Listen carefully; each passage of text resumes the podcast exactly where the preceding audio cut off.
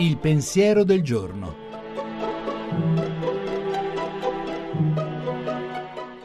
In studio Gianni Valente, redattore dell'agenzia Fides.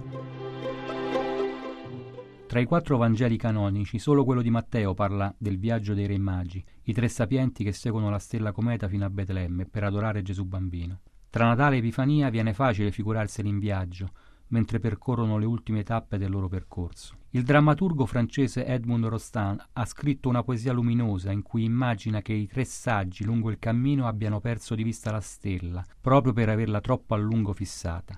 A quel punto due dei re, sapienti di Caldea, cercano di rimediare con la loro scienza.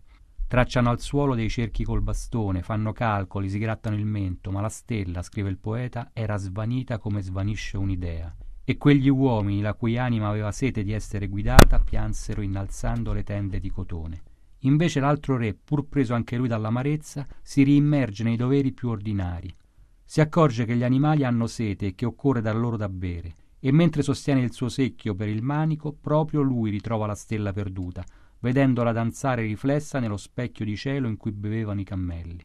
Succede spesso così, le cose importanti ci sorprendono non mentre assumiamo pose da inquieti ricercatori spirituali o quando ci logoriamo nei calcoli per accaparrarci soddisfazioni assicurate, ma mentre la nostra vita è in atto, immersa nelle vicende e nelle fatiche quotidiane. Quando magari solleviamo lo sguardo da noi stessi e dai nostri lamenti e ci muoviamo quasi istintivamente per aiutare chi, intorno a noi, è alle prese con urgenze e mancanze reali. La trasmissione si può riascoltare e scaricare in podcast dal sito pensierodelgiorno.rai.it.